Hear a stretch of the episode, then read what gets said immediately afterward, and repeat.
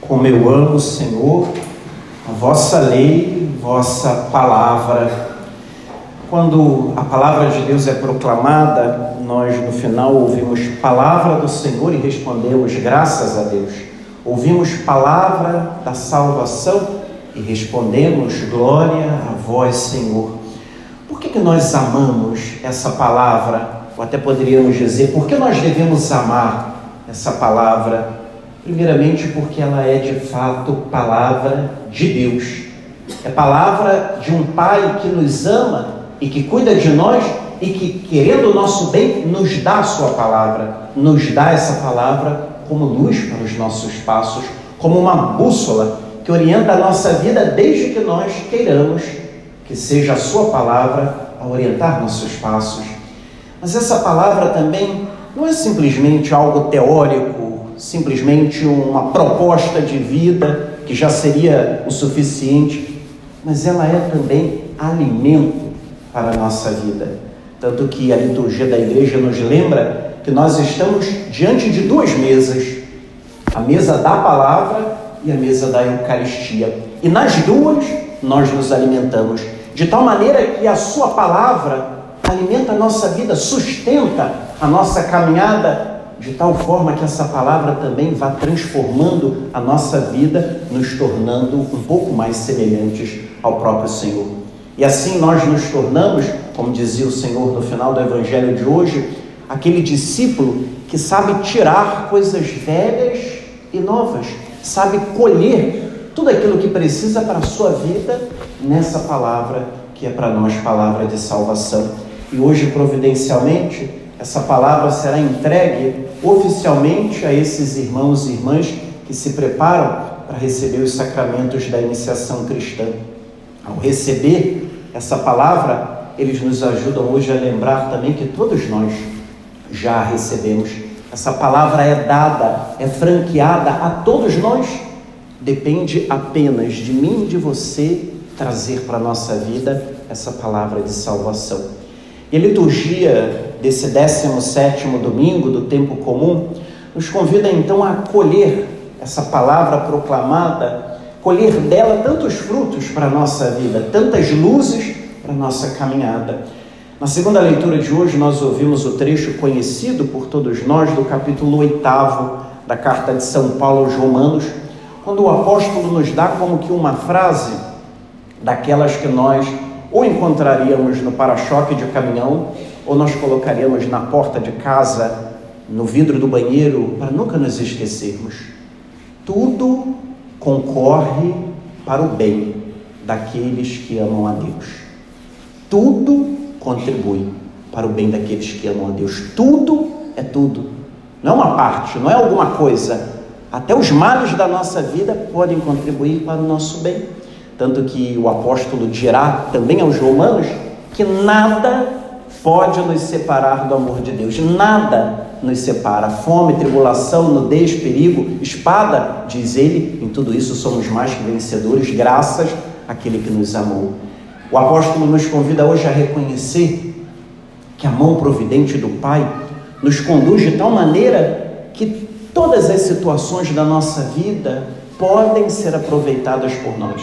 Mesmo no nosso pecado, mesmo na nossa infidelidade, nós podemos ali fazer a experiência profunda do amor de Deus, reconhecendo que, mesmo pecadores, temos um Deus que continua nos amando.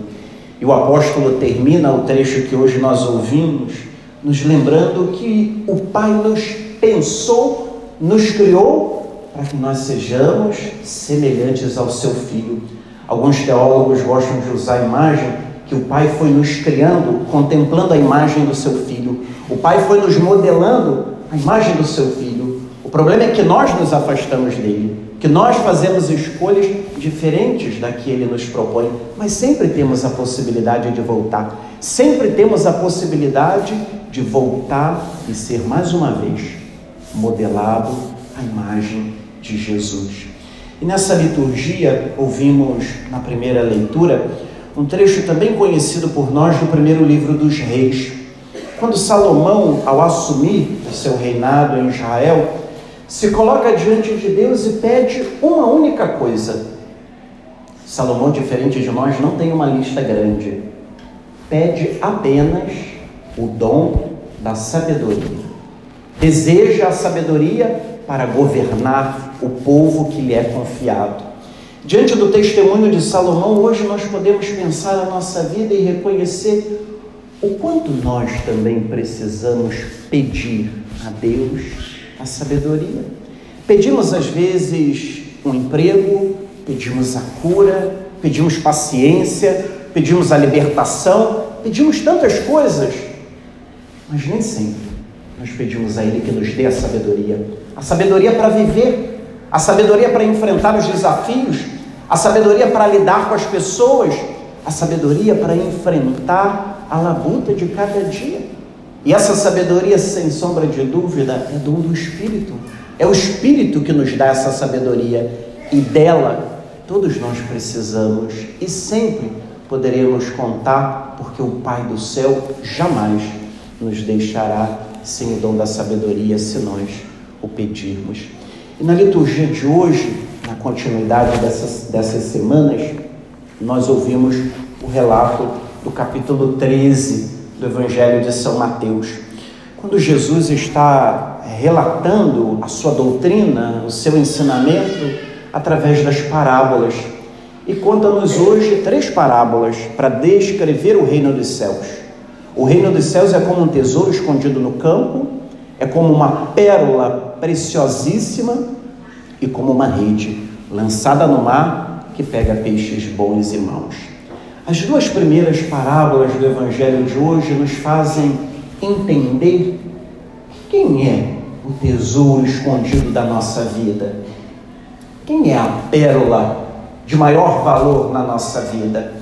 Quando chega o dia dos pais, nós vemos inúmeras declarações para os pais. Chega o dia das mães, vemos inúmeras declarações para as mães. E por aí vai. E de certa maneira nós ouvimos as pessoas falando, descrevendo a sua relação com seus familiares, com seus pais, com seus filhos, quase como os colocando como o tesouro maior da sua vida.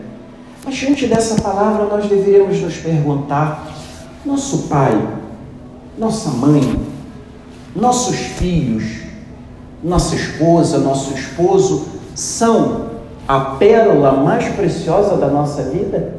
Se são, tem alguma coisa errada, porque não deveriam ser.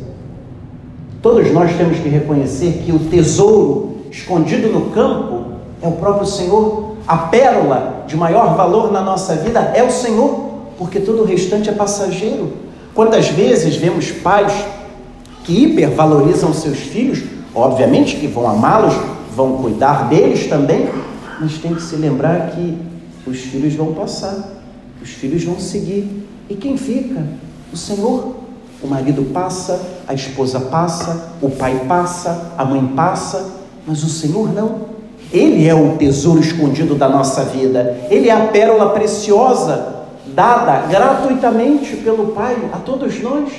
Só depende de nós reconhecê-lo como o tesouro da nossa vida. Por isso que esse homem, quando encontra o tesouro escondido, ele vende tudo. Vende todos os seus bens.